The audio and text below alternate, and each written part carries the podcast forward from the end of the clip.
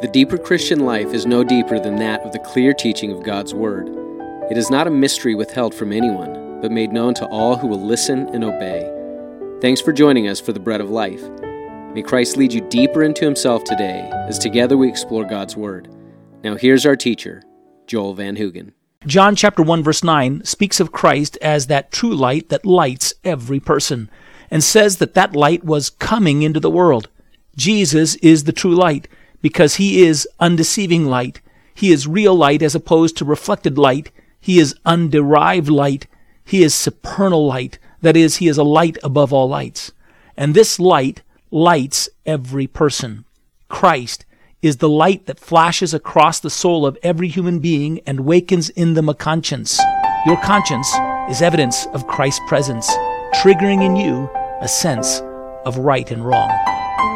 The conscience always speaks to us about right and always speaks to us about wrong, and it speaks to us all about ourselves. Nobody has a guilty conscience about somebody else.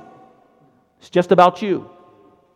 It doesn't put you in a group, not even in a Bible toting group, not even in a Ten Commandment knowing group.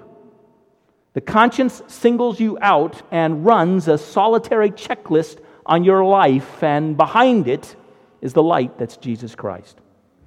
Little kids can try to salve their consciences. A little boy knows that he's gotten in trouble with his mommy all day long and he can feel the spanking coming soon, right? He knows it's been mounting up, and for whatever reason, he hasn't been able to turn from his naughty ways. And his conscience is convicting him. And now he wants to salve that conscience, and he also wants to somehow dissipate as much as, as he can the punishment that's coming upon him.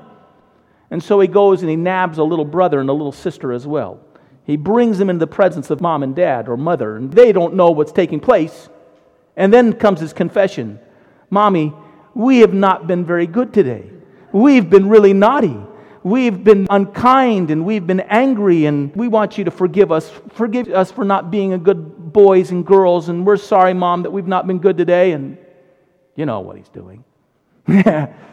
he's salving his conscience. It maybe makes him feel a little bit better. At least it dissipates it dissipates the energy of the answer to his confession. It kind of puts it on the other kids that are gathering around that have no idea what's going on here. I didn't know I was being bad to mom or dad. But he didn't come to that conclusion together in a group. They didn't sit down and all of a sudden together start feeling guilty. No, he came to that sense of guilt all by himself. God speaks to us, he speaks to you all by yourself to convict you of your sin. And this conscience that you have is an expression of the unseen, mysterious presence of the Word in the world, putting light, spiritual light, into your life.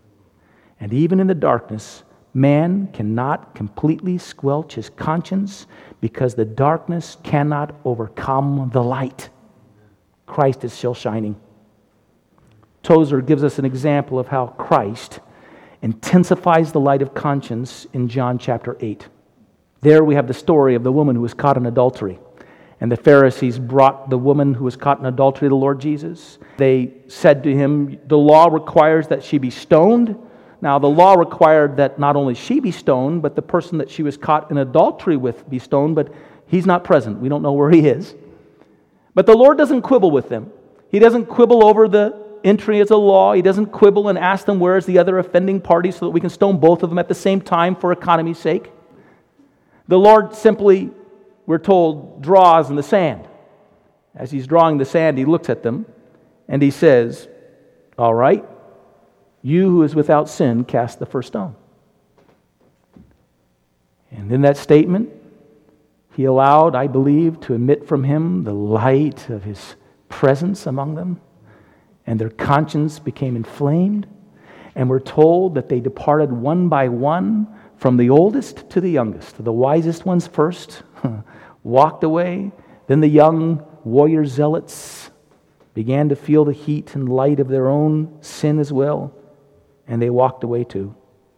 Christ had shone in upon their hearts. He had poured out his holy presence, shining on their hearts, conviction conscience. Christ's convicting work in our day and age, carried out by the Holy Spirit, is described in John chapter 16, verses 8 through 11.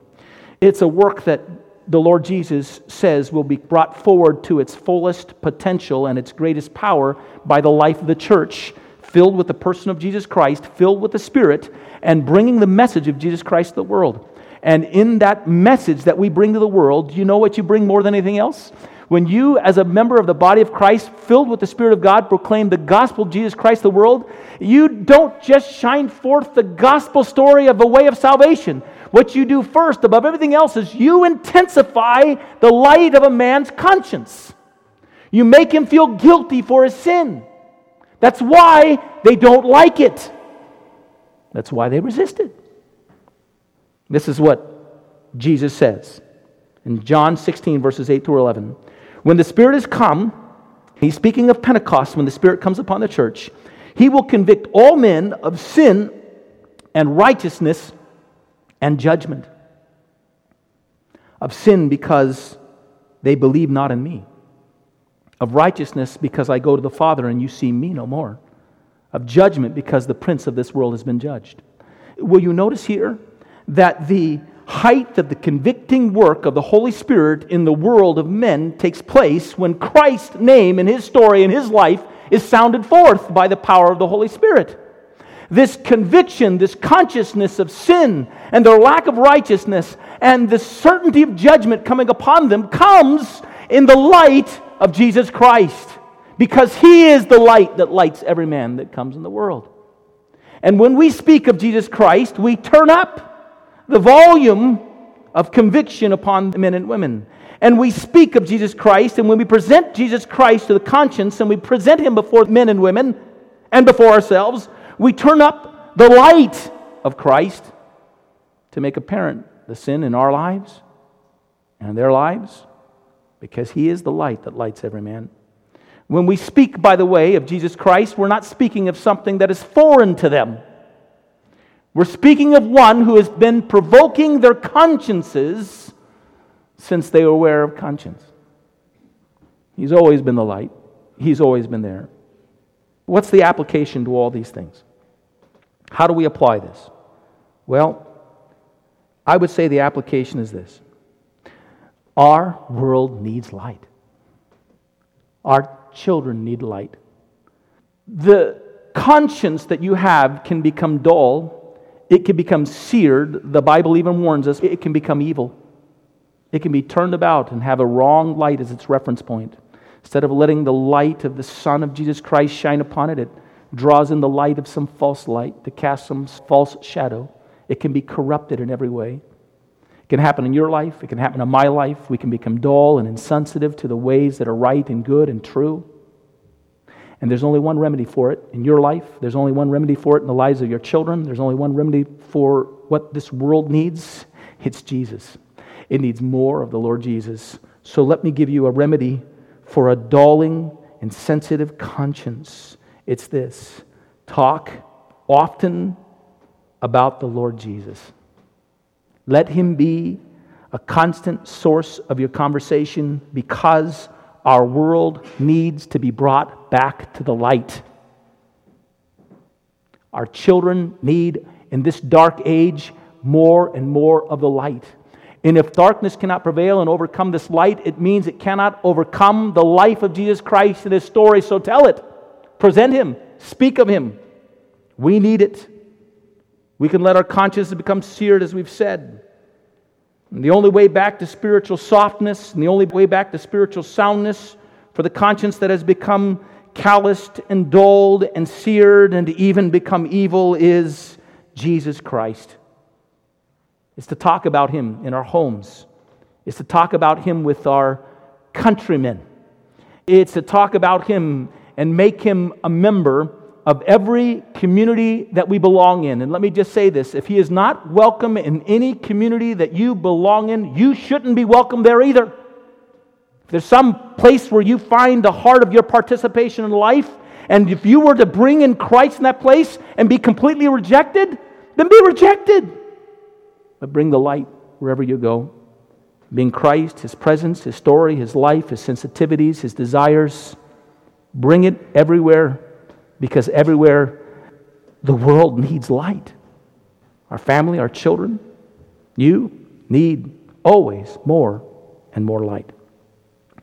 Well, the third point we'll get to next week, but let's just anticipate what we're going to talk about.